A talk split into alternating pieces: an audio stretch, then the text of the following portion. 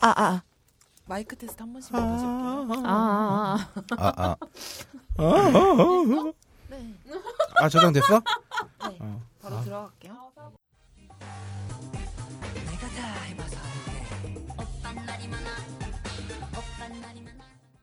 여러분은 지금 고품격 소비 방송 슈퍼스타 K 정규 14회 방송을 듣고 계십니다.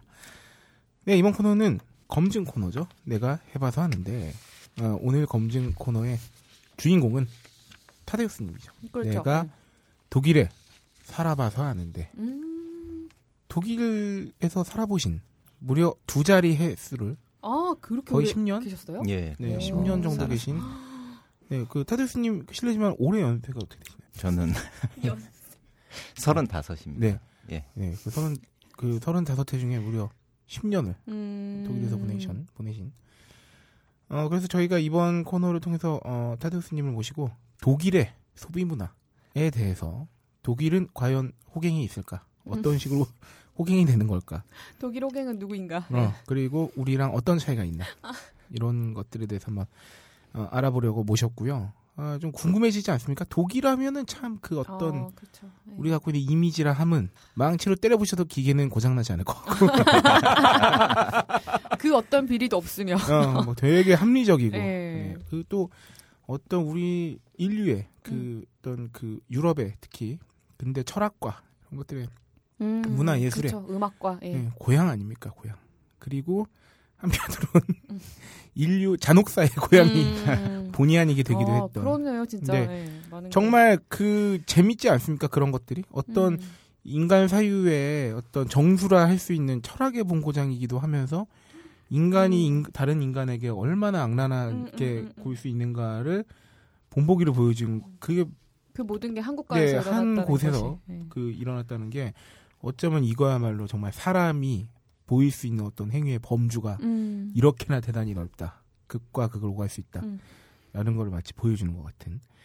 네, 그래서 독일에 대해서 어 제가 저희가 좀 오늘 사전에 얘기를 나눠봤는데 요 얘기부터 하면 재밌을 것 같아요. 독일의 말입니다. 슈퍼스타 K 같은 곳이 있어요. 아니, 슈퍼스타 K라기보다는 딴지 검증당 딴지. 검증단 같은 것이 국가적으로 운영되고 네, 있는 거죠. 나라에서 검증 센터를 운영하고 있다고 말씀을 해주시더라고요. 네. 정말 정말 네. 우리의 상식의 끝 뭐, 뭐라 그래야 돼? 우리는 정말 이 방송을 열심히 하면 어, 특채로 갈 수 있다. 그 센터에 독일어만 되면. 그 센터 정확한 이름이 어떻게 됩니까? 예, 그거는 이제 독일어로는 이제 Stiftung Warentest라는 이름을 네, 가지고 여기서 한 번더 네. 어, 예. 독일 native처럼 한 번더 네. 천천히 해보고 있어요. 발음이 제가 그렇게 좋지 못해서 예. 예, Stiftung Warentest라고 아. 얘기를 합니다. 네, 하여튼 아무도 몰라요. 우리가 모르기 때문에. 네, 저희가 이걸 읽는 건 참 어렵기 때문에 네. 줄여서 슈바테라고 하겠습니다. 예. 네, 슈바 테스트. 네, 네. 슈바 테스트. 아 좋네요. 음, 슈바 테스트. 슈바. 슈바 슈바. 예. 슈바 테스트. 네, 이게 우리말로 하면 굳이 번역하면 저기라면서요. 뭐 제품 검증 재단. 예, 아, 그렇죠. 그렇죠. 예. 네. 그러면 여기서 일하는 사람들은 공무원인가요? 예, 국가에서 지원으로 해서 만든 재단이긴 하고요. 일단 음. 그리고 그 분들의 복지까지는 제가 자세히 알 수는 없고 네네네. 예, 뭐 공무원인지 아닌지 뭐 최소한. 공기업 정도는 되겠죠, 뭐. 예, 공기업 음. 같은 그런 식으로 음. 운영이 되고 있으면서 그러니까 나라에서도 어느 정도 돈을 받는데 네. 자신들이 이제 제품들을 테스트한 거를 이제 비용을 받는군요. 예, 미디어나 이런 데 이렇게 잡지 같은 형식으로 음. 내기도 하고 그 음. 잡지를 팔기도 하고 그다음 뭐 기부도 받고 뭐 이런 식으로 해 가지고 음. 예, 운영이 되는 걸로 대략 알고 있고. 정말 국가적으로 호갱 네. 확산 방지를 위해서 예. 검증 재단을 어, 운영하고 있다니. 그러네요, 진짜. 아, 저는 이 얘기를 듣고 깜짝 놀랐어요. 아, 우리가 음. 우리 방송이 그렇지. 우리 방송이 우선- 국가적으로. 어, 우리 국가적인 어떤 합리적인 소비 문화의 방향성을 제시하는 음. 방송이었을 수도 있겠구나 하는. 어, 그러네, 진짜. 야, 이 음. 검증 재단을 나라에서 운영한다는 건 정말 충격이고요. 신선한 충격이고요. 어떤 것들을 검증하나요, 여기서? 이제 기본적으로 어, 모든 제품을 거의 다 종목에 가리지 않고 네. 정말 많이 검증을 한다고 알고 있고 뭐 먹거리부터 뭐다 예. 하는 건가요? 음. 그런 것도 하고 예 공산품들 뭐 음. 이런 식으로 해갖고 싹 다 하는데 약간 그 흔히 마트에 가면 보이는 대부분의 제품 예 그런 것들은 보면 예 되겠네요. 다 예. 검증 대상이고 어. 음. 각각 제품이 가지고 있는 특성이 다르니까 검증 네. 방법이 다 다를 거 아니에요. 아, 그렇죠. 그렇죠. 예. 예. 그러니까 그거에 맞게 굉장히 크게 운영을 되고 있다고 아. 제가 알고 있거든요. 음. 베를린에 본사를 두고. 이거는 어 그러니까 시험을 받는 것까지는 의무는 아닐 수도 있겠네요. 예, 그쪽에서 이제 시장에 나오는 제품들을 네. 음. 그냥 무작위로 싹 다 걷어가 가지고 아, 지네가 알아서 해요? 예 그렇게 알고 오. 있어요. 어디서 뭐 신청을 하고 이런 게 아니라 시장에 나오는 제품들을 테스트하죠. 인증이 아니고 제품은 제품대로 시장에 나오는데 예, 그걸 이제 별개의 기관이 가져다가 요 제품은 실제로 음. 사용해봤더니 어떻더라 하고 약간 예. 그 등급 같은 걸 매겨주는 야 이거 보니까 거죠. 예. 나라가 응. 블로그를 운영하는 거야. 예 그런 식이죠. 오 그러네. 야 이거 이거 어. 공신력 장난 아니네요. 예. 파워 블로그 그 국가 파워 블로거지. 어 국가 파워 블로거지. 파워 블로국. 어 파워 블로그. 그렇지. 그렇지. 야 그것도 자기 돈 주고 사서 이렇게 할거어 아니야. 진짜 짱이다. 야 이거는 그러면 특정 제품의 생산자가 내 제품이 지금 검증되고 있는지도 모를 수도 있겠네요. 예, 그걸 뭐 알려주고 검증을 할까? 알려주고 검증을 하는지 뭐 그런 것까지 자세하게는 모르겠고 음. 일단 독일인들이 이 아까 뭐 쉬바에 네, 대한 슈바- 예, 예, 슈바 슈바에 테스트. 대한 네. 예, 예. 굉장히 이 좀 여기에서 좋은 제- 점수를 받은 제품들에 대한 믿음이 상당히 강하거든요. 어. 그리고 얘네들이 이렇게 단계를 나눠 놓잖아요. 뭐 네. 이렇게 가장 좋음, 좋음, 네. 음. 중간 뭐 좀안 어. 좋음, 아주 안 좋음 이 정도로 나눠 놓겠죠. 예. 예. 그러면은 거기에서 근데 왜- 사실 저도 이렇게 돌아다니면서 이게 지- 매우 좋음으로 써 있으면은 네. 그냥 별 생각 없이 사긴 해요. 아. 어. 근데 밑에 거는 이제 그러니까 이 결과는 다 나오는데 이거를 그 제품에 붙이느냐 안 붙이냐는 기업들의 몫인. 거죠. 선택이. 예. 그러면 납품 받았는데 예, 굳이 강제 사항이면은. 자기 장사하지 말라는 거잖아 사실. 예. 그래서 매우 좋음, 좋음까지는 꽤 많이 이렇게 어. 제품들에 하나 이렇게 궁금한 게 또. 있습니다. 예. 그러면 일반 소비자들은 납, 어느 제품이 납품을 받았나 보통을 받았나 이런 거를 알수 있는 찾으면. 볼 수는 있나요? 아니면 예, 뭐 거기서 찾으면 볼 수 있고요. 그러니까 정말 자세한 자료들은 유료로 신청을 해서 볼 수 있고 그런 건 뭐 기업들에서 유료로 해서 보겠죠. 그 다음에 일반적인 테스트 결과 정도는 예 인터넷에 나와 있어요. 어, 야 그러면 여기서 납품 받았으면은 암만 어디 포장지에는 못 받더라도 그 다- 관심 있어서 그치. 찾아보면- 예, 예, 예. 예, 자기가 관심 있어서 그 제품을 찾아보면 우와. 아마 알 수는 있겠죠. 뭐 굳이, 굳이 그 정도까지 제가 납품을 어느 제품이 받았는지 찾아본 적은 어. 없어가지고 아. 예. 근데 그 블로그랑 그다음 매거진이랑 뭐 이렇게 해서 다 운영을 하고 있더라고요. 근데 사실 그렇겠다. 굳이 음. 찾아볼 필요도 없는 게 그래 좋은 내가 거. 이 음. 카테고리에 있는 제품 사면 그냥 좋은 붙어 있는 거 응, 그러면 응. 되는 그냥 거. 좋은 예. 붙어 있는 거 사면 되는 거니까. 음. 음. 그러면 그런 게 좀 비쌀 수도 있 긴 하겠네요. 좋은 거 예, 뭐 그냥 비슷한 가격대 뭐 제품들이 있잖아요. 그러니까 뭐 예를 들어서 뭐 소세지인데 게. 네. 뭐 음. 다섯 개 회사에 소세지가 있는데 사실 가격은 다 거기서 거기잖아요. 네네네. 어, 근데- 뭐 비싸봤자 얼마 차이 안 예, 나는. 근데 음. 거기에 어떤 거에 매우 좋은 그 오. 스티프튼 가근 음. 테스트에 매우 좋음이 딱 붙어 있으면은 그런 걸 선택하는데 소비자들한테는 음. 상당히 괜찮은. 거죠. 그- 그런 거네. 뭐 소세지 들어 있고 뭐 5천 원인데 어떤 게 5,500원인데 매우 좋은 붙어 있어. 그러면 5,500원짜리 사지. 5,500원짜리 사지. 뭐 그런 그리고 거, 저기 그런 거네. 그 잠깐 그 타데스님께 듣- 들은 바로도 독일은 식료품 같은 것도 정말 싸다고 하니까 음. 어차피 싼데 뭐 좀 더 비싸고 그치 그치. 매우 좋은 그치, 보통 거. 사는 게 낫지. 참, 이건 정말 음. 충격이라 아니할 수가 없습니다. 지금 여러모로 충격을 주는 음. 나라네요. 독일. 네. 그럼 참 어떻게 보면 블로거들은 할 게 없네. 맛, 맛집이나 찾아다녀야겠는데. 아 그러네. 블로거가 시장을 흐리는 뭐 음. 파워 블로 거지들이 막 나오고 음. 그럴 일이 없겠네요. 예, 국가적으로 이렇게 해줘버리면. 근데 이런 게 말입니다. 만약에 대한민국에 생겼다고 한번 생각해 보세요. 뭐 국가 검증센터가 생겼는데 그러면 삼성에서 하는 거 아니에요? 자연스럽게 뒤따라오는 궁금증이 있습니다. 어, 로비 그러니까 그러니까. 그리고 우리 사회와 같은 수준의 정부기관에 대한 이 신뢰도에서는 어, 이런 게 생겨도 왠지 어, 어. 블로거 뭐 블로거만한 신뢰도 못 받을 것 같은. 어, 안 믿어. 그러니까 아니 무슨 질병 하여튼 이런 얘기를 또 이 방송에서 하면 좀 그렇지만 음, 질병관리본부에서 네.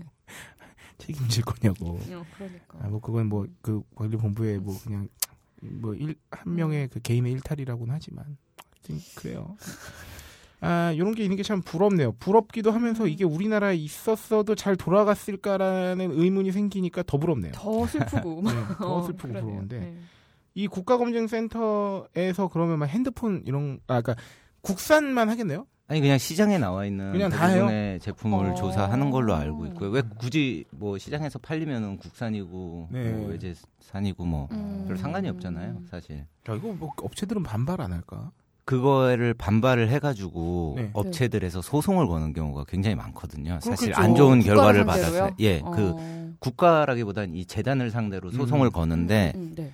여태까지 이 재단이 패소한 적이 한 번도 없다고 알고 있습니다. 아, 아, 멋있다. 전직 대법관을 고용했나? 한해 변호사로. 네, 아, 참, 이런 거 여러모로 부럽습니다. 그, 네. 그 리고 요거 말고도 이제 뭐 웨코 테스트라든가 뭐 그러니까 비슷한 종류의 뭐 음. 다른 것도 있거든요. 근데 뭐 사기업에서 그런 거 F, 뭐지? FDA랑 비슷한 테스트 아닌가요? 독일. 그 FDA 그 식품 예, 식품의약 식약청. 식약청에서 인증하는 그런 거잖아요. 아니 Öko-Test 예, 예. 이거는 그러니까 슈- 이 앞에 말씀드린 Stiftung Warentest 예, 예, 같은 예. 경우는 국가에서 좀 재단식으로 만들어 가지고 운영을 하는 거고 네. 네네. 여기 한 60년대부터 운영이 됐다라고 대충 알고 우와. 있거든요. 어. 근데 Öko-Test 같은 건 이제 정확한 건 아닌데 민간 기업으로 알고 있어요. 어. 그리고 민간 기업에서도 이걸 진행을 하고 얘네들도 그 결과를 내고 물론 어디에서든 좋은 성적을 받으면 음. 기업 입장에서는 마케팅에 적극 활용할 수 있고 뭐 음. 약간 그런 식으로 하는데 아니, 이게 저 개인적인 경험인지는 몰라도 약간 웨코 테스트는 뭔가 하- 하나가 좀 부족한 느낌 음. 그닥 만족도가 높지 않은 약간 음. 그런 느낌 정도만 가지고 있고요. 음. 보통 이 슈티프통 바겐 테스트가 가장 이제 공신력 있는 제품 검증을 해주는 그런 데로 많이 알려져 있죠. 직구해야겠어요. 네. 예. 직구하실 때 독일 온라인 네. 쇼핑몰에서 너 근데 매우 좋음이 뭔 줄 알아, 독일어? 그러니까 제아굿인가? 예, 맞습니다. 너 제1국어 저거 했구나. 아니야. 아니야? 일본어였어. 나 진짜, 아우, 어. 나 이, 토미한테 배웠어요? 아니, 아니, 아니야. 토미! 토미는 나한테 어. 담배 찍고 피는 거밖에 가르쳐 준 게 없어. 그, 아, 아, 이거 뭐 여담인데, 갑자기 생각했는데, 저희 고등학교 때 논술 선생님이 응, 응. 독어 교사기도 했어요. 아. 그래서 음. 그 논술 시간에 나는 그 독일어를 잘 다 모르는데, 응, 응. 유일하게 그 선생님이 무슨 이제 자기가 신문 스크랩 하나 해가지고 사설 응. 옆에다 막 자기 생각을 써 응. 잘하면 제아굿이라고 써줬어. 자, 이게 독일어로 응. 뭐 매우 잘함, 매우 좋음 이런 뜻이라고 음. 제아굿. 아. 여기서 또 자기 어필 하시는 거예요? 어, 논술 내가 받았다는. 얘기는 안 했잖아. 아 맞네. 갑자기 그 음. 독어 선생님 얼굴도 기억 안 나는데 아그 제아굿이라고 정말 써 있는 거예요 그러면? 예, 거기에 이제 음. 보통 점수가 1.0이 가장 좋은 거고 네. 이제 낮을수록 이제 점점 점수가 높아지거든요. 네네네. 아. 어, 예, 뭐한 2.5까지인가 뭐 이렇게 있는데. 이거 1.0이 제일 좋은 거예요? 예, 1.0이 이제 가장 아, 좋은. 숫자가 낮을수록 좋은 거. 예. 이사 독일은 좀 그런 게 이상한 게 있어. 그러니까 1등급 뭐 이런 느낌 아닌가요? 아니 왜냐면 축구 평점도 응, 응, 유럽 축구 다른 데들은 다 숫자가 높을수록 잘한 거거든요. 응. 그러니까 5점 만점에 5점이 제일 잘한 건데 어. 내가 볼때그 유럽 빅리그 중에 음. 독일만 평점이 낮을수록 잘한 거야. 음. 축구 선수도 그 경기도 그래서 우리 또 이제 막 손흥민 경기나 예. 이런 거 보면서 그래서 뭐 독일 그 축구 잡지에서 1점이 제일 잘한 거고 음. 뭐 5점이 제일 개판이고 이런 식이더라고. 음. 독일 약간 그 숫자 문화가 그런가 봐요. 예, 독일 자체 보면은 그것도 연관이 있는 건지 는 모르겠는데 네. 숫자를 거꾸로 읽잖아요. 저희가 만약에 우린 1, 2, 3, 4, 5, 6, 7, 8, 9, 10 이렇게. 예, 10 넘어가면은 뭐 예. 예를 들어 25면 네. 독일은 5, 20 이렇게 읽거든요. 아, 아. 그래요. 예. 오. 독일어 처음 배우다 보면 어. 엄청 헷갈려요. 그러니까 연도수 같은 거막 아, 네. 읽고 이럴 아, 때 그러겠다 진짜. 예. 아니 그러면은 예를 들어서 2015년은 예. 50, 2000 이렇게 되는 거야? 아니 그러니까 20까지는 앞에서부터 읽는 걸로 이렇게 돼 있는데 아, 그 20을 그거는- 넘어가는 숫자들 있잖아요. 그럼 1, 20, 2, 20 이렇게 되는 거야? 예, 그쵸 그럼 이런 거네요. 1, 2, 3, 4, 5, 6, 7, 8, 9, 10, 11, 12, 13, 14, 15, 16, 17, 18, 19, 20, 1, 20, 2, 20, 2, 예, 그쵸. 30 이렇게 되는 거. 어우, 복잡해. 어, 그러니까 그, 그게 되게 조금 약간 뭐 나중에 익숙해지면 모르겠지만 뭐 예를 들어 33이면 3 그리고 30 이런 식으로 읽거든요. 예. 그러니까 와, 예. 헷갈린다 진짜. 말을 끝까지 들어야겠네요. 숫자를 들을 때. 예, 예를 들어서 선생님 이번 시험 몇 등 했나요? 어 그래 너는 5, 50등. 그러네. 말을 끝까지 들어야 되네. 어, 아 그렇군요. 아 이런 것들이 아까 타데스님 말씀하신 대로 그 독일 국민들의 아주 전폭적인 신뢰를 받고 있다. 음, 예, 뭐. 평가가. 음. 그러면 실제로 좋은 평가를 받은 것들이 되게 잘 팔리겠네요. 예, 아마도- 그쵸. 이게 조금 마케팅에 네. 큰 영향력을 끼친다라고, 음. 예, 그렇게 알고 있죠. 기업들은 소송도 하겠지만 좋음을 받은 그 제품을 상대로 해서 열심히 뭔가 경쟁력을 예, 키우고 예. 이렇게 할수 있겠네요. 예. 저는 또 여기서 궁금한 게 뭐냐면 이게 사실은 굉그 자유시장 경제에서 음, 이 이제 국가 기관 하나가 음. 어떻게 보면 굉장한 영향력을 행사하는 거잖아요. 그러네. 여기 판단에 지금 이 매출이 좌지우지되고 막 이래버리니까 음, 암만 생각해도 분명히 부정과 비리가 있을 것만 같거든. 내 머리는 그거밖에 생각이 안 되는 거지. 아니면 최소한 대한민국의 현실 아니까. 그러니까 횡포를 휘두른다거나 어. 분명히 그럴 수도 있다고 생각하는데 그게 어떻게 이렇게 신뢰를 얻으면서 오랜 기간 잘 돌아갔는가 음, 뭐그 사이사이에 문제는 없었을까 개인의 일탈은 없었을까 하는 생각이 졸라 궁금해지네요 정말 왜냐면 이거 정말 대단한 권력인 거잖아요 음. 사실 예, 그쵸. 엄청난 권력. 낙인을 찍, 찍어버리는 건데 어 그 외에 또 독일 그 소비 문화 관련돼서 또 그 해주실 그러니까 방금 이것도 연관이 있는 얘기긴 한데 네. 요번에 방송 들어오기 전에 장점 단점을 이렇게 알려달라고 하셨잖아요. 독일에 네. 그죠 그죠 대해서. 거기도 사람 사는 네. 데니까요 그래갖고 제가 이렇게 대충 한번 이제 독일인들이 자기네들의 장단점을 뭐라고 설명하나 음. 이렇게 봤어요. 음. 네. 근데 많은 사람들이 네.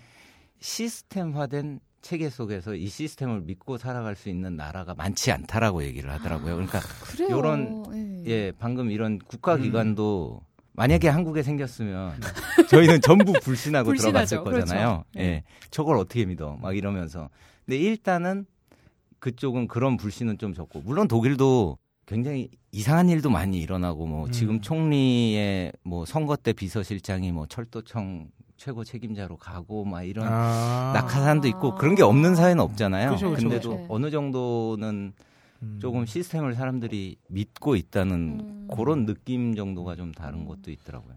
이런 것들을 보면 참 그 국가의 역사나 이런 것들을 들여다 보면 오히려 독일 국민들이야말로 어떻게 보면 그 정권이나 정부에 굉장한 불신을 많이 갖고 있어도 전혀 이해 맥락이 없지 않은 근대 음, 역사가 그렇죠. 있었잖아요. 예, 예, 예. 뭐두 번의 세계 대전도 음. 있었고 뭐 처절한 반성도 있었고 한데 그럼에도 불구하고 이렇게 시스템이 신뢰를 받고 있다는 건 뭐 제가 생각할 때 어떤 사람들은 막 아, 독일 역시 국민성들이 역시 만들어 놓으면 그냥 다 순응하는구만 이렇게 생각할 수도 있는데 난 저는 그렇다기보다는 오히려 음. 그런 경험들이 있기 때문에 계속 끊임없이 그런 것들을 계속 뭐랄까요 두드려 보고 점검하고 음. 이런 것들이 어떤 이- 이게 뭐가 리마인딩하고. 예 음, 음. 습득이 되어 왔기 때문에 오히려 그런 것들로 인해서 이제 시스템을 신뢰할 수 있게 되는 음. 뭐 그런 것도 없지 않아 있지 않을까 하는 생각도 그러니까 들고 어디나 사람 사는 데니까 비슷하잖아요. 네. 거기서도 이제 뭐 대학을 다녔으니까 음. 대학교에 이제 친구들을 보면은 이 운동권 친구들도 있고 이런 음, 모든 국가 시스템에 대해 걔네도 불신하는 건 똑같아요. 음. 아. 뭐가 나오면 뭐 뉴스 네. 나오면 총리 아. 욕하고 막 이러면서 지금 그러니까 현재 여당을 잡고 있는 예, 예. 그 체데우라고 하는 기독민주당이잖아요. 네네네. 걔네 당 이름이 거기 메르켈 총리가 있고 네. 여기는 그러니까 보수 성향이에요. 네네네. 딱 기독민주 어. 약간 그 이 보수 세력이 지금 집권을 한 지가 꽤 오래됐거든요. 네. 시- 어, 지금 10년이 네. 넘었으니까요. 벌써 음. 메르켈 총리가 된 지도. 네. 근데 거기에도 마찬가지로 어. 음. 음모론들을 퍼뜨리면서 음. 왜냐하면 그 NSA 나와가지고 네네. 독일이 뭐 거기에 협조했다 이러면서 지금 막 그런 게 음. 약간 사회적으로 정부가 뭔가 사람들의 그런 개인 정보나 이런 거를 들여다봤다는 거에 아. 음. 사실 상당히 그 매- 연일 뉴스가 되고 있기도 음. 하거든요. 음. 전체적인 우리나라에서 일어나는 일은 거기에서도 다 일어나요. 거기에도 네네네. 뭐 음. 일베처럼 뭐 네. 그런 애들도 그쵸, 있고 뭐 있고 다 뭐. 똑같은데 다만 전체적인 그 아주 미묘한 그런 분위기 있잖아요. 네. 이거 정도는 믿을 수 있다, 믿을 수 없다, 뭐 아, 이런 최소 식의 신뢰 구간이 예, 있구나. 그쵸. 음. 우리 국민에게 정부 기관이나 시스템에 대한 음. 최소 신뢰 구간은 어디까지일까요? 뭐가 있을까요? 나는 우리는 이 중에 여기 구- 기관은 좀 믿을만하다. 저는 그래도 건강보험, 음. 음. 네, 국민건강보험은 근데 자꾸 또 그거 건드리려고 하고 있죠. 그러니까 실제로 건강보험은 지켜야 돼. 아, 건강보험은 뭐 타드스님도 아시겠지만 그 세계에서 굉장히 그래도 손꼽힐 만한 되게 잘 돼 있는 체계였잖아요. 근데 이걸 건드리려고 하고 있으니까.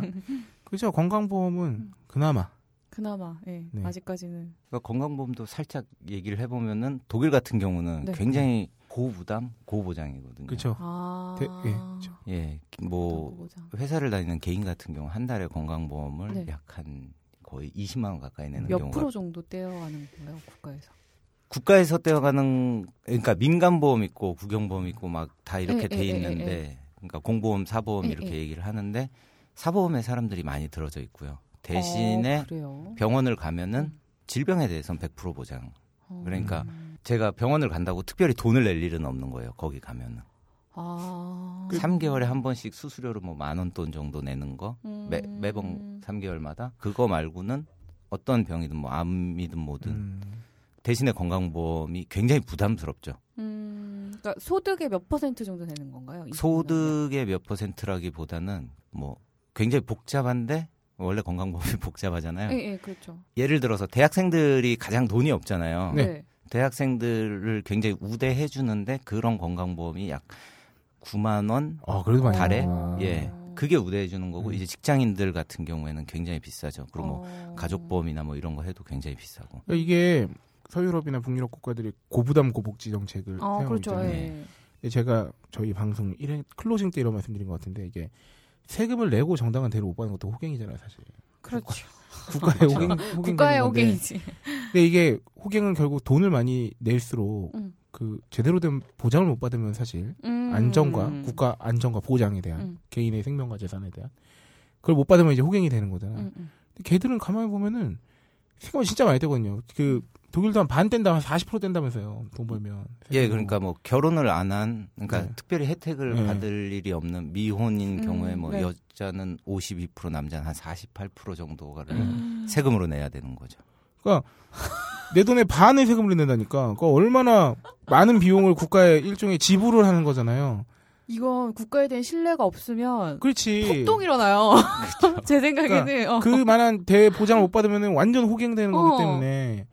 근데 우리나라는 사실 그거보다 덜 떼는데 그러면 덜 떼는 만큼 그 정도는 아니더라도 내는 만큼에 상응하는 우리가 지금 이번 메르스도 그렇고 뭐 음. 지금 이것저것 일어나 보면 그 정도에 우리가 그 개인의 생명과 어, 재산에 어, 대한 어. 보장을 받고 보호와 있느냐, 보장을 받고 있느냐. 라고 물어보면 보면 우리 쪽이 더 호갱 같은 거죠. 어, 음. 그러니까 신뢰도도 그렇게나 마찬가지고. 많이 가져간다고 하더라도 우리가 더 뭔가 어. 세금을 막낸 만큼의 대우를 못 받고 있는 것 같은 거죠. 이 음. 차원에서 그쪽이 50%를 떼긴 하지만 음. 어, 이 얘기까지 들어가 타드스님께 듣다 보면은 또 이제 수긍이 되는 면이 어, 생길 것 같은 게 거기 지금 독일이 말입니다. 최저임금 개념이 최근에 생겼대요. 예. 어, 정말요? 그렇죠. 최저임금이 없는 나라였죠. 네. 참 신기하지 않습니까? 아니 근데 갑자기 그 생각이 드는데 아 그런 거 안 만들어도 잘 쳐주나? 뭐, 어, 독일 사회는 그런가? 요거 한번 설명해 주시죠. 이거에 대해서. 예, 그러니까 요번에 이제 뭐 총선을 치르면서 뭐 공약으로 들고 나왔고 막 음. 그 뒤에도 굉장히 뭐 많은 말들이 있었는데 결국은 최저임금을 도입하기로 했고요. 음, 그리고 그게 저도 정확하게 찾아봐야 되는데 최저임금 자체가 네. 약한 9유로 정도 그러니까 한국 돈으로 하면 한 만 원? 독일 최저임금은 8.5유로, 한화로 1만 534원입니다. 예, 시간당인 거죠. 그쵸. 시간당 어. 최저임금이 그 정도인데 최저임금을 도입을 바랬던 사람들은 그런 얘기를 많이 했었죠. 이 외국인들이나 혹은 사회적 약자들이 네. 최저임금을 못 받고 일하는 경우가 너무 많다. 어. 사실 대부분의 국가들이 네. 최저임금을 도입하는 그런 네. 이유이기도 하잖아요. 어. 사실은 외국인 노동자를 보호하기 위해서 최저임금 제도를 만들어 놓는다는 거예요. 아. 독일 같은 경우도 어. 중국인 사장들이 독일어를 못하는 중국인 고용자를 돈을 조금 주고 일을 시킨다거나. 예, 한국인 유학생들도 네. 한국인 사장 밑에 있으면은 못 받는 경우도 꽤 네. 있고요. 저도 캐나다에서 working 가서 음. 봤고요. 한국인 사장 밑에서 음. 캐나다 법정 최저임금이 그때 당시에 8불이었는데 음. 뭐 시급한 6불. 뭐 이렇게. 그렇구나. 근데 이걸 반대하는 쪽에서는 네. 또 그런 네. 얘기도 나오거든요. 실질적으로 그냥 우리가 일반적으로 어디에 아르바이트를 구하러 갔을 때 네. 음. 10유로, 11유로 받을 수 있는 게 이것 때문에 이거 9유로로 도입되면, 내려갈 수 예. 있다. 그럼 뭐 아르바이트 월급들 다 9유로 될 거 아니냐. 그러니까 이게 진짜 식으로 재밌죠. 와. 그러니까 오히려 어마어마하다. 애들이 야 가만 잘 벌고 있는데 이번 만들어서 괜히 깎이는 거 아니야 이러는 거고 어, 우리나라는 그래. 500원 높여달라고 알바. 와, 나 지금 뭐 무슨 생각이 들어요? 뭐가 더 나쁜 걸까? 어? 뭐가 더 나쁜 거야? 우리나라는 최저임금 이미 하고 있는데도 그거 진짜 말도 안 되는 금액으로 해놓은 우리나라가 나쁜 걸까? 아니면 최저임금이 그치, 그치. 없는 지- 독일이 나쁜 걸까? 이 최저임금을 바라보는 자- 단어가 가진 개념과 음, 음. 그런 걸 바라보는 관점 자체가 우리나라랑 완전 다른 거죠, 그냥. 근데 그러니까 이렇게 최저임금의 도입을 반대하는 목소리보다는 네. 안- 음. 그럼에도 불구하고 피해를 보는 사람이 많으니까 예, 피해를 어. 보는 사람들을 구제하자는 쪽이 그것도 훨씬 큰 위해서. 예, 외국인 노동자라든가 참. 아니면 사회적 약자들이 있으니까요. 도대체 단점은 언제 나오나요? 단점 이제 아. 단점은 이따가 나- 나올 거예요, 아마. 아 그래요?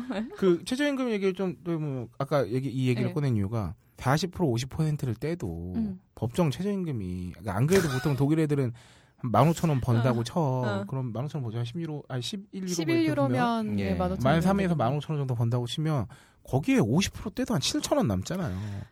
근데 그러네요. 독일은 네. 식료품이 엄청 싸다면서요. 예, 그것도 그런데 일단 그 정도로 이제 최저임금을 받고 일하는 사람들은 50%를 떼지 는 않는 경우가 아, 심지어 많고요. 50%도 안 안. 떼고. 예. 아. 그러니까 직장을 다니는 사람들 중에서 미혼이고 네. 뭐 이렇게 그러니까 정규직 소위 저희가 음. 얘기하는 아. 예, 그런 사람들의 그냥 일반적인 세금 네. 구간이 그 정도 되는 거고요. 음, 그거보다 이제 좀 더 사회적 약자거나 저소득자라고 하면은 예, 비율이 좀 더 낮아지는 예, 거군요. 당연히 네. 공제를 해줘야. 그러면은 세금. 떼다 만원 남겠구만. 그러니까. 독일에서 가장 돈 없는 사람들은 사실 대학생이거든요. 네, 그렇죠. 어, 대학생들에 대한 혜택이 좀 많잖아요. 음. 거기는 일단은 학비 무료고 집값 같은 거 기숙사면 뭐 물론 싸고 그 다음에 보험 싸게 해주고 그 다음에 교통비는 원래는 공짜였죠, 옛날엔.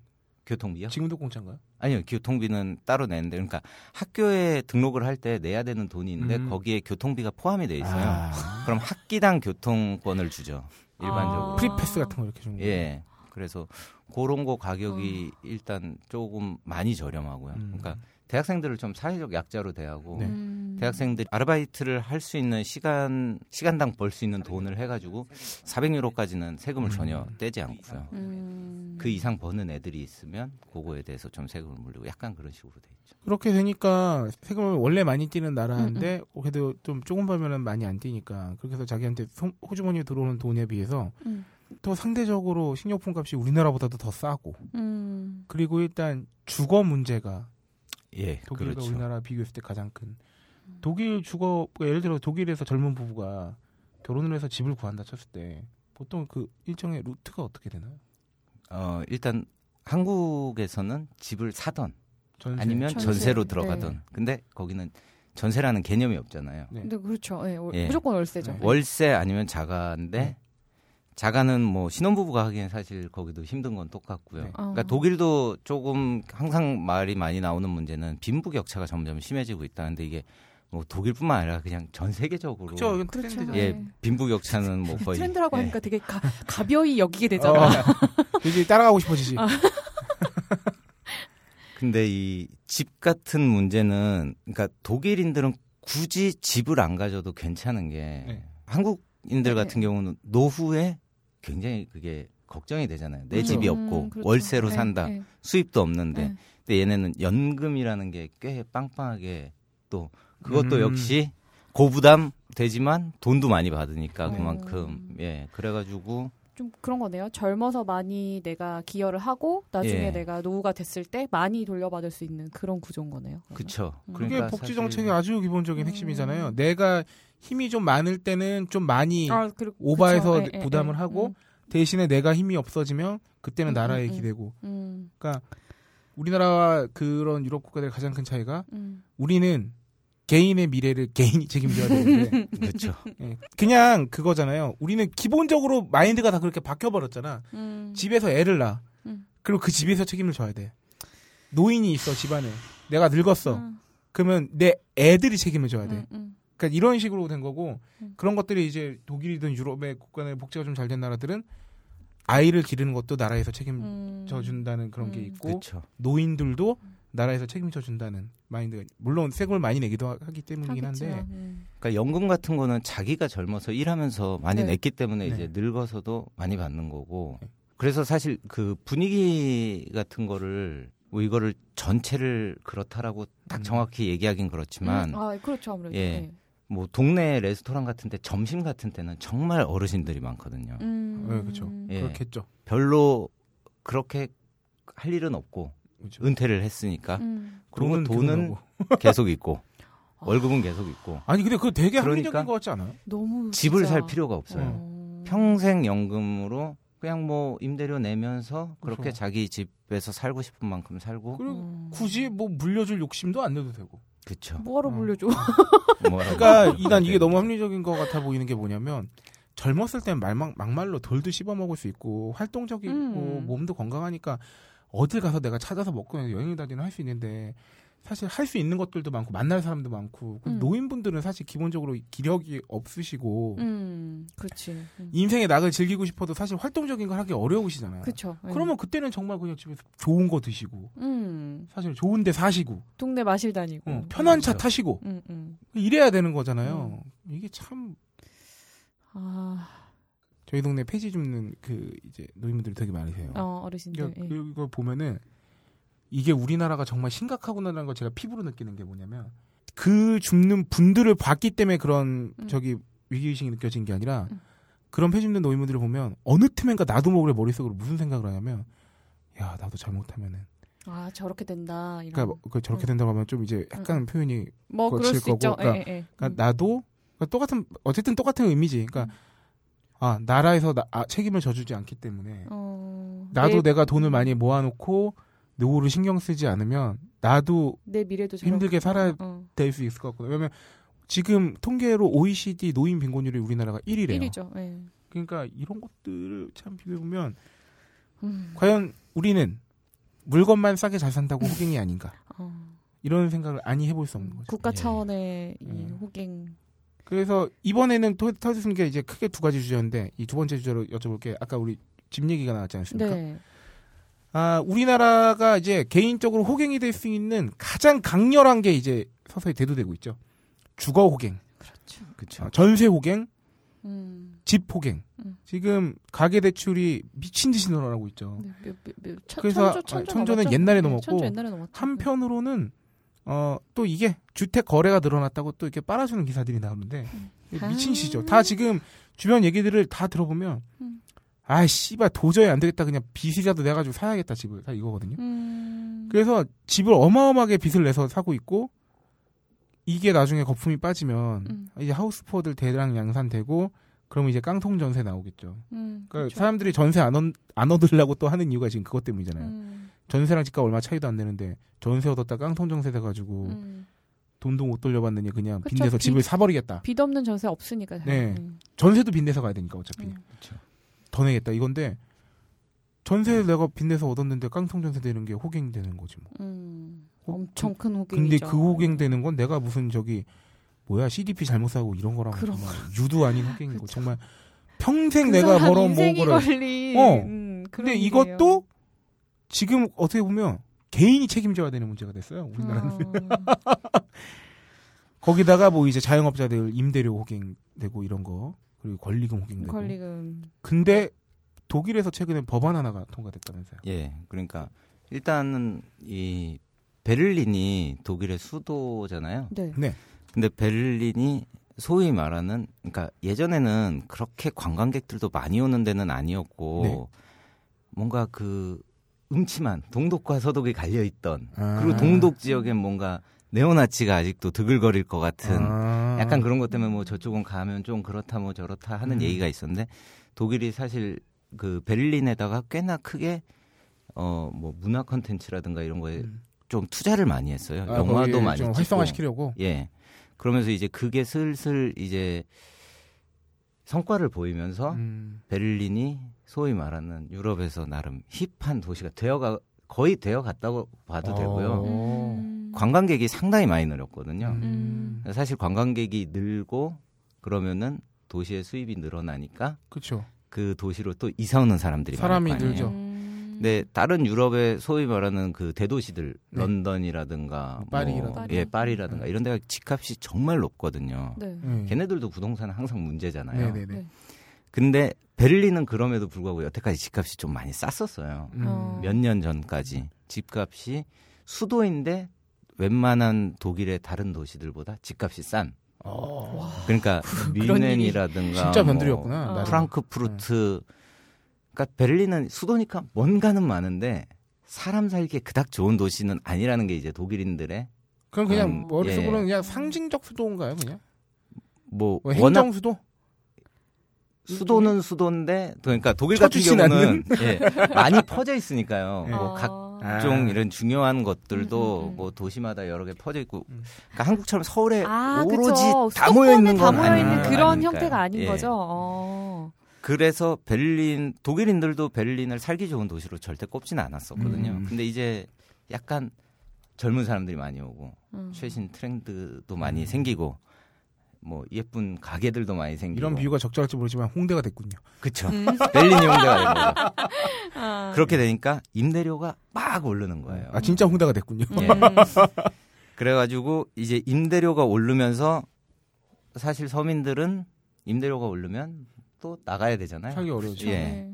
시- 시내 중심에 살던 사람이 점점점 나가다가 이제 어. 외곽으로 가게 되잖아요. 어. 그래갖고 이번에 베를린에서 이제 법안을 하나를 그 통과가 된 거는 네.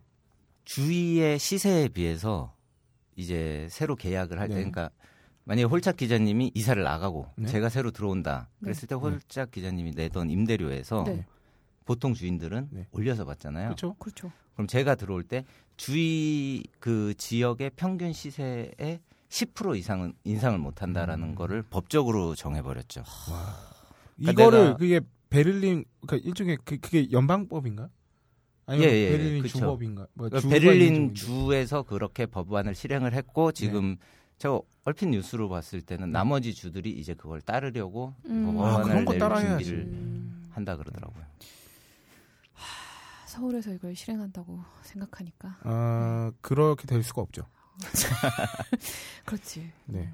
그, 이, 우리나라의 최고 기득권은 결국 땅 기득권이기 때문에. 그렇죠. 임대. 음. 거.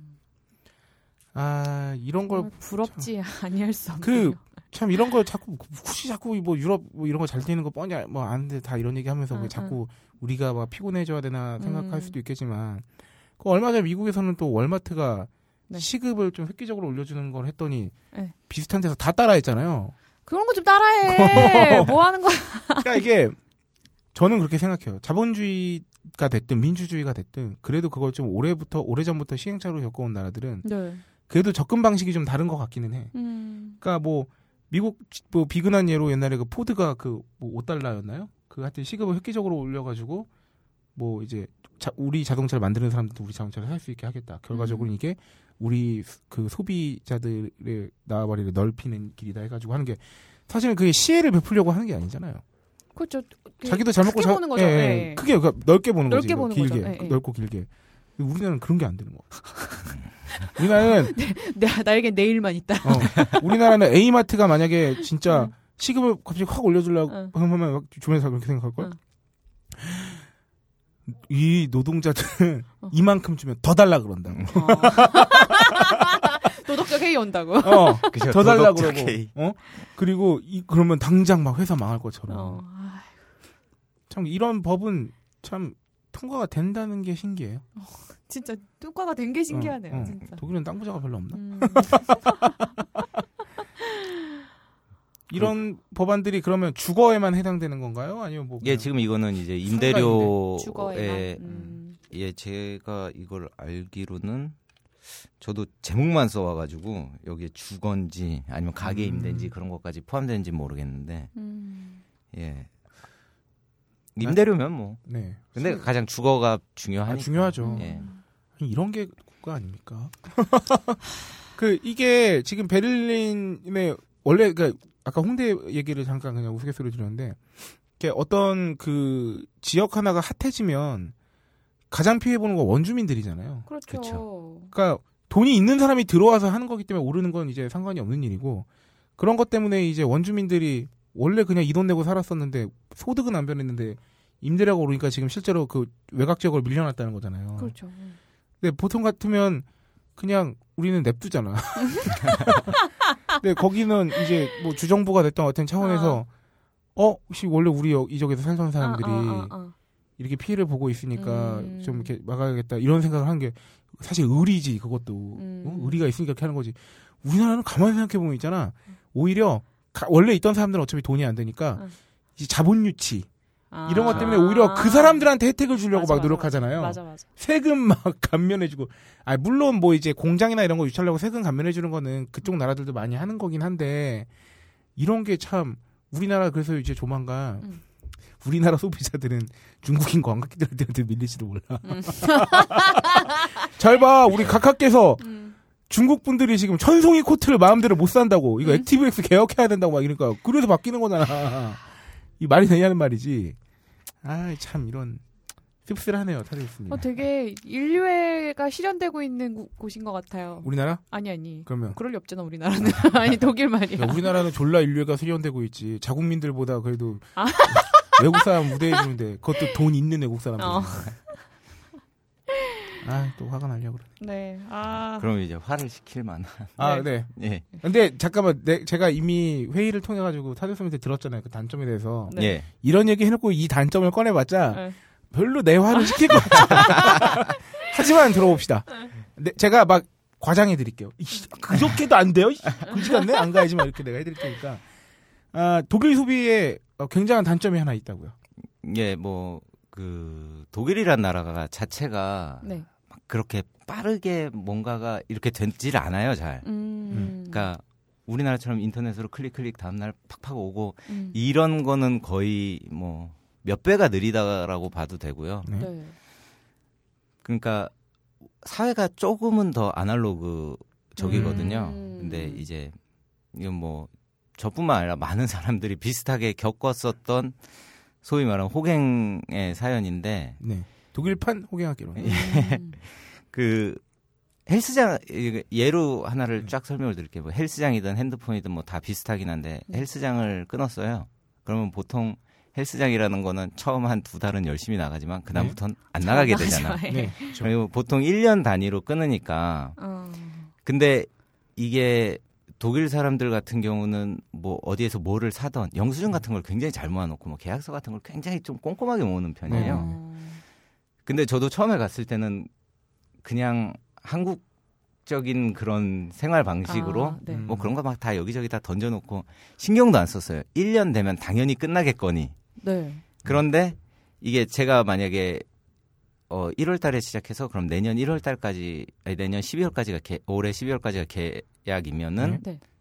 10월 달까지는 그 헬스장에 난 이제 더 이상 연장 안 할 거다라는 편지를 보내야 돼요.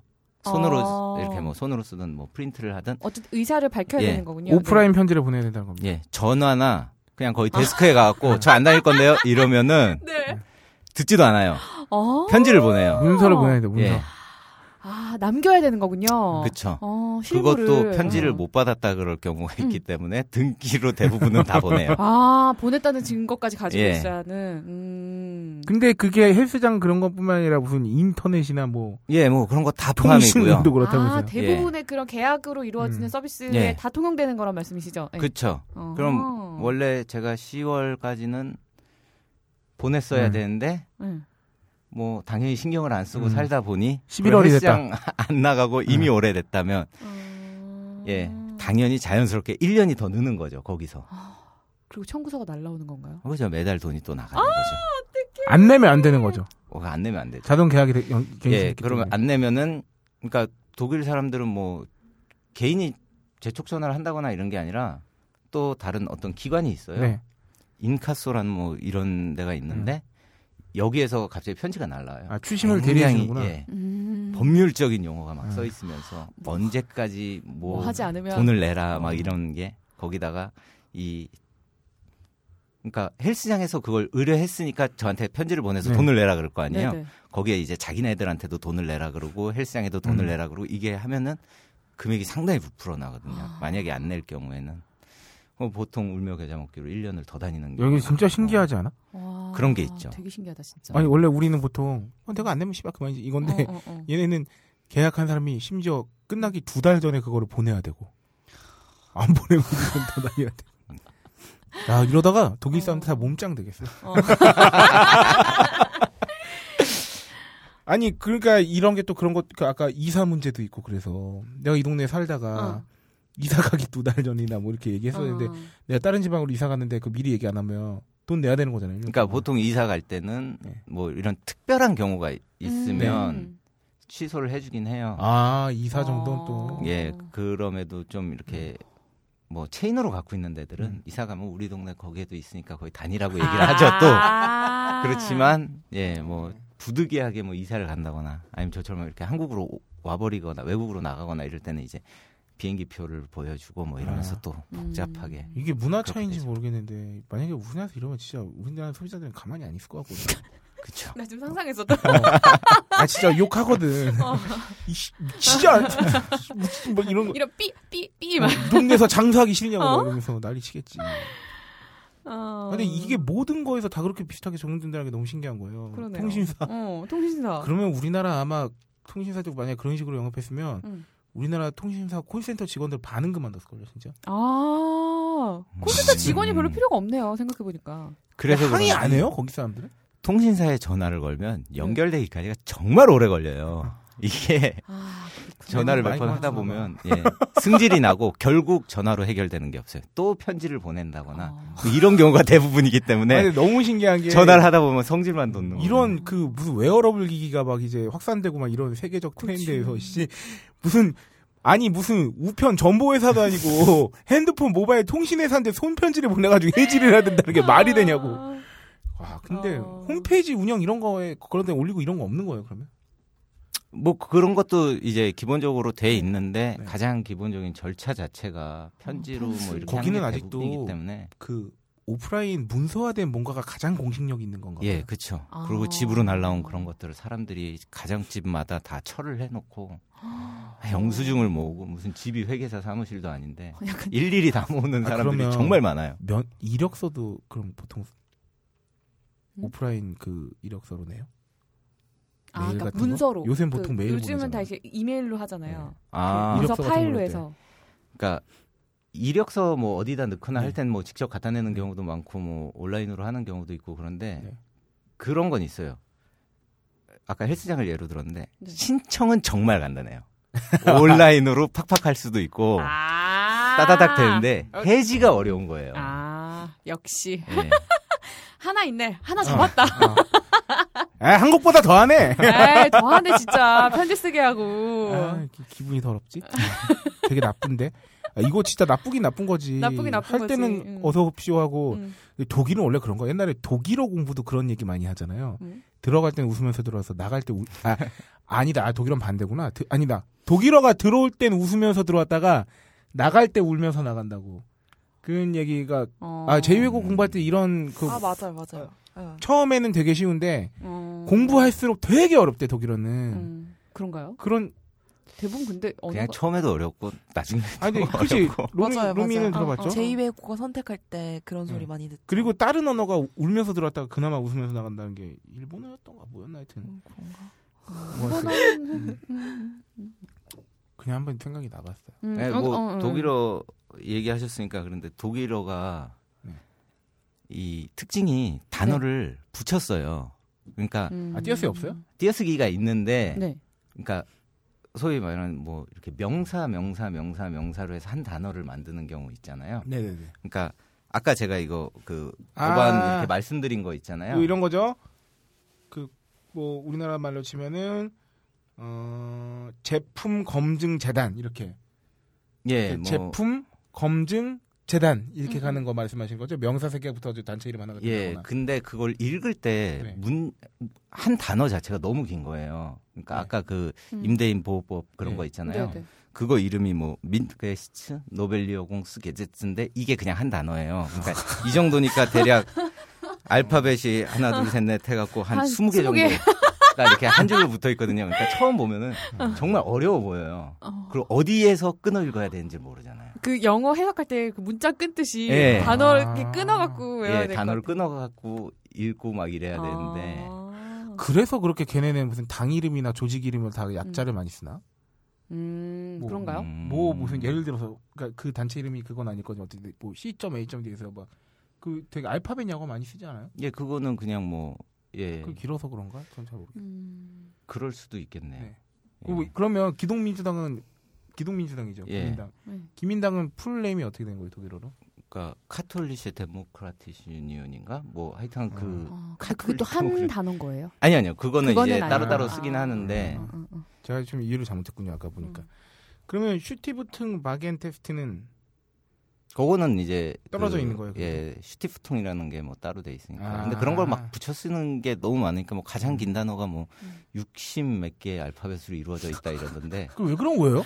모르겠어요. 읽어본 적이 없어서 저도. 어. 야, 그그 단어도. 더럽게 긴데 그걸 손편지로 쓰려고 생각하면 타이핑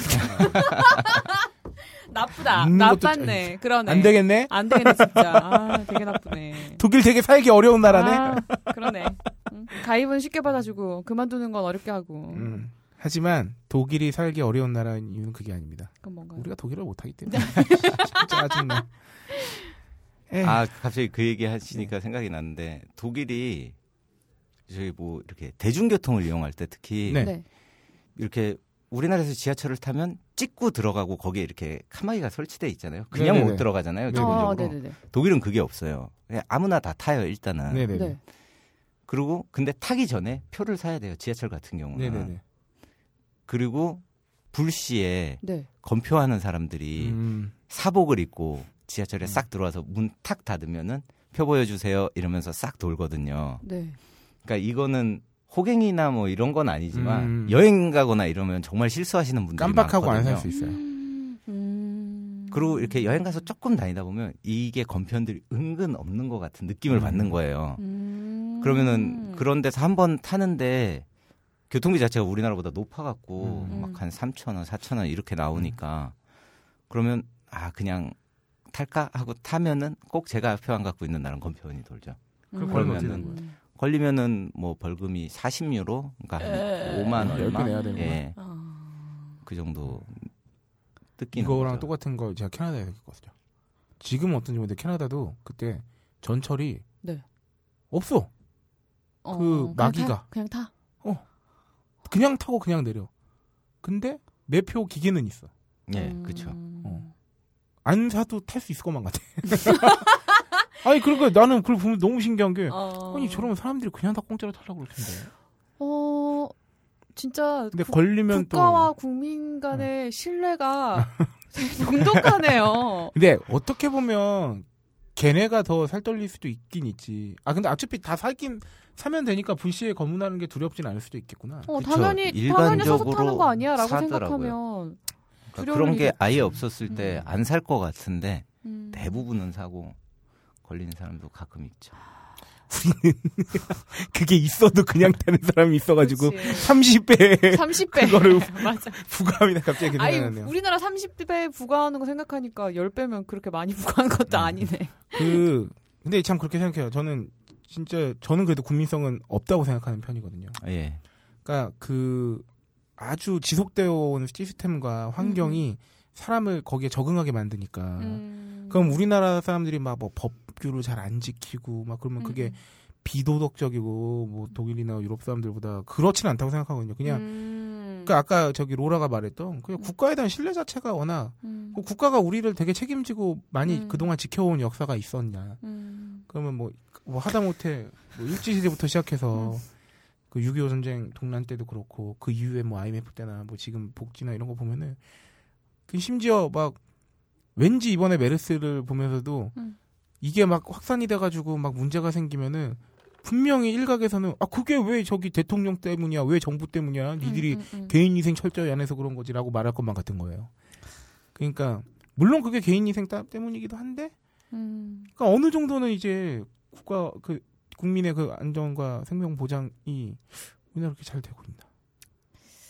그런 것 같지는 않네. 그- 음. 그리고 막 맨날 북한 이용해가지고 막 위기감 조성하면서 음, 음. 뭐야 국방부 장성들 요새 일이 존나 터지고 진짜 어 그런 그 국가 안보를 장점으로 내세워서 그 10년 이제 그 두 정권째 지금 집권을 음, 음. 하고 있는데 딱히 내 생명과 안전이 보장되고 있다는 느낌 그런 생각은 안 들죠. 전혀 안 들죠.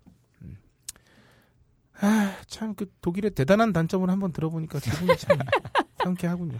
아 이외에도 단점이 많을 텐데 네 많게 제가 하겠죠. 예 갑자기 준비하려니까 네. 생각나는 게 없어서 음. 근데 뭐 이렇게 독일에 한국인들이 뭐 많이 들어가는 커뮤니티 같은 데 들어가 보면 수도 없는 생활의 문제들이 나오는 게 음. 독일 사람들은 조금 정이나 이런 걸로 해서 봐주고 이런 게잘 아, 없어요. 아. 예. 그러니까 정말 억울한 일 당했다고 막 올라오고 뭐 이런 아. 경우도 많고 사람 사는데 그냥 다 똑같죠 사실. 다 똑같죠. 예. 그래서 시스템과 시스템 필요한 것 같고 어떤 공권력이라는 게 그래서 피고, 필요한 것 같거든요. 근데 그 공권력도 정말 우리나라 공권력은 인간미 있다. 굉장히 인간적이다. 아. 네, 아, 네, 뭐 사실은 뭐 듣고 싶은 말씀 더 많은데 네. 이게 또 사실 우리가 독일의 소비 문화에 대해서 이 짧은 시간에 다 훑어볼 수가 너무 없죠. 예, 다음에 또 모시면 시간이죠. 되니까요. 아, 저희가 말입니다. 이 코너 하나가 끝날 때마다 PPL 광고가 하죠. 들어가잖아요. 아, 여러분, 타데우스 님이 오늘 왜 나오셨을까요? 물론 저희 슈퍼스타 K의 어, 독일 음. 소비 문화에 대해서 알려주시려고 알려주시라고 나왔는데 아니 근데 공교롭게도 타데우스 님이 최근에 책이 나왔습니다. 아 정말 공교로워요. 아우 난 몰랐네. 타데우스 님 출연이 결정되고 나니까 알았어요 저는. 아. 믿거나 말거나. 네.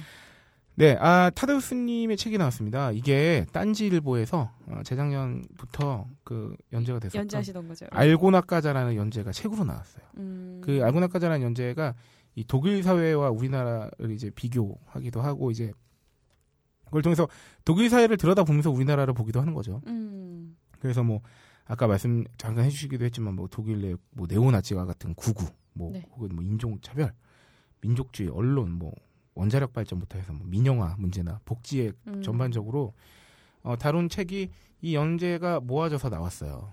그 이 책으로 나왔고 이 타데우스님 연재는 저한테 되게 각별한 이유가 있습니다.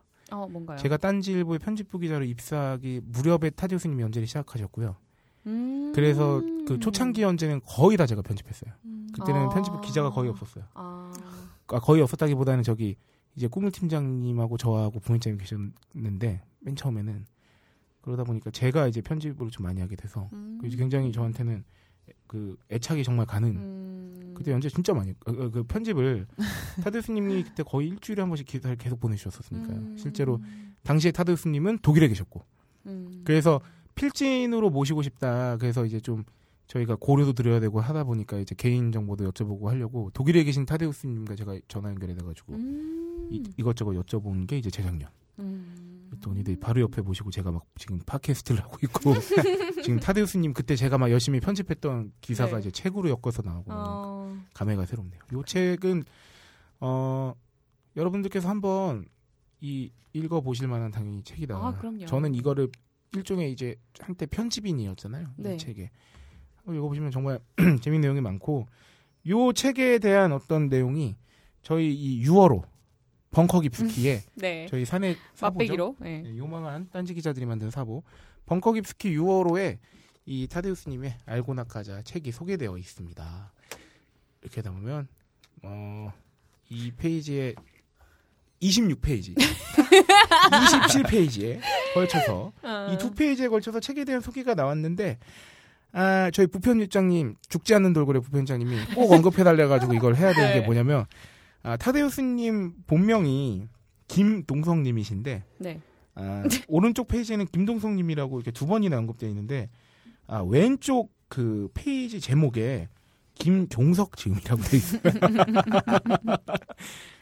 김동성님인데 김종성님으로 나와 있어가지고 음. 아, 부편집장님의 지령을 받아 음. 어, 여러분들께 어, 따, 그 벙커 깊숙이 6월호를 대표하여 어, 오타가 있으면 미리 말씀드립니다. 이 자리를 빌어 타데우스님께 어, 심심한 사과의 말씀 전하고요. 아, 이런 것들이 다 일종의 노이즈 마케팅 아니에요? 벙커 깊숙이는 딴지 마켓과 딴지 카페에서 구입 가능합니다. 6월호는 카페 미녀 직원의 얼굴이 박혀 있으니 궁금하면 사보시라. 네. 아 오히려 본명을 더 이렇게 각인시킬 수 있는. 네, 어. 김동성님의 네. 알고나 까자 생각비행 출판사에서 나왔고요. 아, 부제는 독일 사회를 통해 본 대한민국. 음. 대한민국을 알고나 까자는 거죠. 독일도 알고나 까자. 음. 대한민국도 알고나 까자. 네, 뭐, 이 책 때문에 오늘 이 자리에 나오신 건 아니고. 어, 제가 항상 이런 식이죠, 뭐.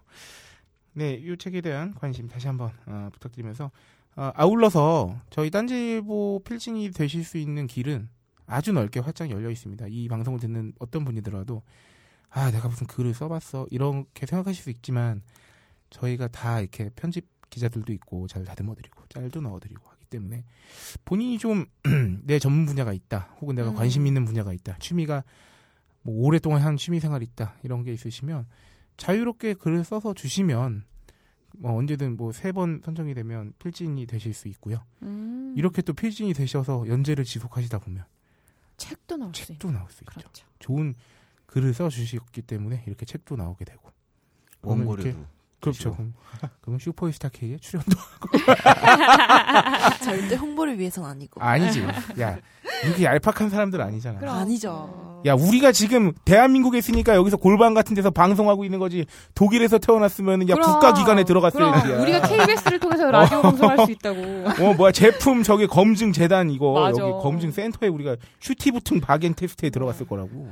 이거 이 센터 만약에 만든다 그러면 너가 센터장이야 지금. 그렇지. 그렇지. 어. 직원 3명. 어. 네. 그래서 여러분들께 어 이제 메인은 이제 그 검증 코너 그리고 네. 이제 PPL을 아, 공교롭게도 음. 그 게스트 분의 출간된 책이 나왔기 때문에 이걸로 들어야죠. 네 소개해 드렸고 아 여러분께 한 가지 공지를 이제 마지막으로 치달으면서 드려야 하는 것은 저희가 원래 또 시작할 때 어, 호갱학개론 코너를 준비하였으나 지금 네, 타데우스님과의 화기애애한 시간이 너무 알찼던 관계로 다음 주로 밀렸어요. 아, 정말 방송 길게 하는 새끼들이야. 아, 처음에 우리 목표가 45분. 네.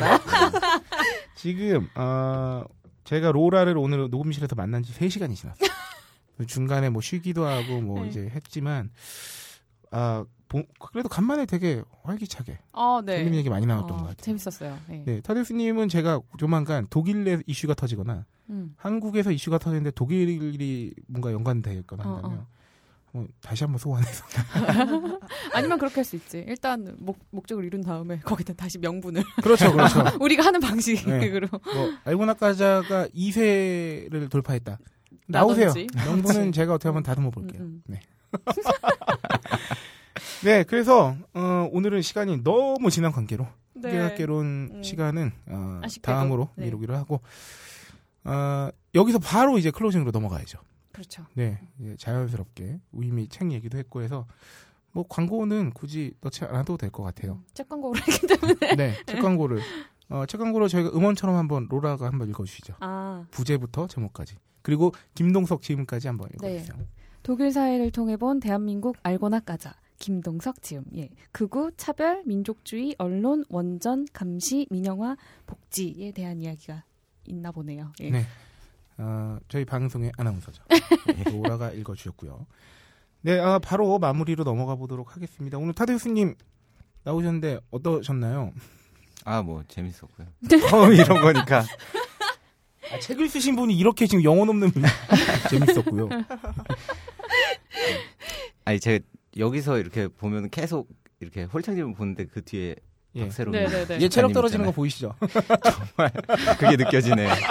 장난 아니죠. 초면인데 알겠죠. 어제 밤을 샜기 때문에 예. 어, 박세롬이 PD가 한 40여 분 전부터 급격히 지금 그 유체 이탈이 진행되고 있는 거를 저는 봤기 때문에 저는 딱 이렇게 있잖아요. 제가 얘기할 때는 네. 주로 로라의 반응을 살피고요. 네. 네. 그리고 로라나 게스트가 얘기하고 있거나 네. 가끔 제가 얘기할 때는 이렇게 PD 저는 다 보여요. 제가 체력이 떨어지잖아요. 그러면은 홀짝 기자님이 보는 걸 알기 때문에 모니터 뒤로 숨어요. 어, 근데 이게 되게 우리한테 좋은 그 사인인 게, 응. 어, 이 사인을 통해서 제가, 아, 오늘 방송이 이제 슬슬 마무리 지을 때가. 라는 걸 알 수 있죠. 아, 그러네. 너의 체력 그 유지 시간이 어, 그러네. 진짜 성녀. 같지 않아? 그렇게 말하면? 성녀의 컨디션에 따라서 아, 그렇지. 우리 일반인들이. 갖다 붙이는 거 역시 응. 최고시다. 아, 로라는, 어, 어떠셨나요? 어, 저는 이게 막 너무 음. 제가 이제 올해 쭉 해보다 보니까 게스트분 얘기가 재밌어가지고 막 그냥 끄덕끄덕 하면서 막 듣다 음. 보면은 그냥 나는 너무 알차게 너무 좋은데 어. 이제 듣는 분들은 아. 뭘까 이럴까봐 그런 게 좀 걱정이 그렇죠. 되긴 해요. 예. 아. 그래서 말인데 근데 음. 저희가 은근히 본의 아니게 강약 조절을 하는 것 같아요. 회차마다. 음. 그러니까 지난 편은 음. 이제 호회 편으로 그냥 음. 웃고 떠들고 음, 음. 그냥 그쪽에 좀 방점이 찍혔다면 이번 주에는 그래도 뭐 그래도 이제 좀 들어서 사람 음. 뭐 이렇게 청취자분들이 정보를 될 얻을 만한 내용이라든가 그렇죠. 혹은 같이 한번 생각해 볼 만한 음. 내용이라든가 뭐 이런 게 있으면 또 언젠가는 또 개판으로 하겠죠. 음. 웃고 떠들면서. 네, 아, 음. 공부하는 방송 이번에는. 네, 공부하는 방송이고 그 다른 사람들하고 비교하는 건 네. 비교해서 그냥 아씨, 뭐 우리 뭐야 이렇게만 끝나면 참 안 좋은 거지만 우리도 뭐 얼마든지 그렇게 만들 수 있지 않겠습니까? 그걸 좋은 예로 삼으면 되는 거니까. 네네. 음. 어, 오래 걸릴 수는 있겠지만 우리가 뭐 그 독일이 뭐 마냥 다 좋은 사회인 것도 아니고 또 근데 독일이 우리나라보다 나은 점에 대해서는 우리도 우리 사회도 음. 충분히 바뀔 수 있다고 말씀드려야 되는데 참 그렇죠. 용기 잃지 마시고요. 청취자 여러분들께서도. 아, 저희의 공식 클로징 멘트가 지난 방송에서 생겼잖아요. 잘 사요. 네. 근데 이거를- 어떤 분이 네. 잘 싸요로 아, 그러니까. 그분은 제 아이디도 홀짝이. 아니라 어. 홀딱 기자님이라고. 이 너무 음란해. 어? 본인의 귀에 음란 마귀가 씌었다는 거를 좀. 홀, 홀딱으로 하실 거면 차라리 음. 할짝. 헐떡. 어, 나도 이렇게 창의력이 있는데. 어. 아, 그래서 오늘의 클로징 멘트는 네. 음, 타데우스님이 해주시면 안 될까요? 아, 한번 뺏기기 싫은 것 같은 표정이. 아니 아니야. 나는 원래 저기 어. 저기 로라를 주려고 했었지. 아. 근데 타데우스 님의 아니 근데 로라님이 하시는 게 훨씬 그럼 아니 뭐 듣는 청취자들을 아니, 위해서 좋지 아니, 않을까. 왜냐면 예, 오늘 뵈면 이제 또 언제 뵐 수 있을지 모르니까. 너희들이 지금 하나를 간과하고 있다. 뭔데? 이게 뭐라고 둘이 다 하면 되지. 한 번씩 돌아가면서 하면 되지 뭐.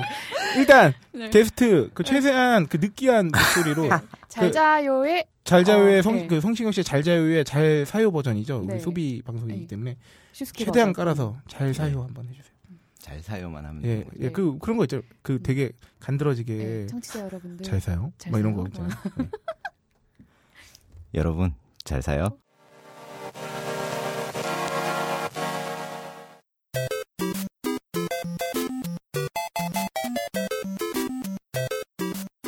슈퍼의 스타 K14회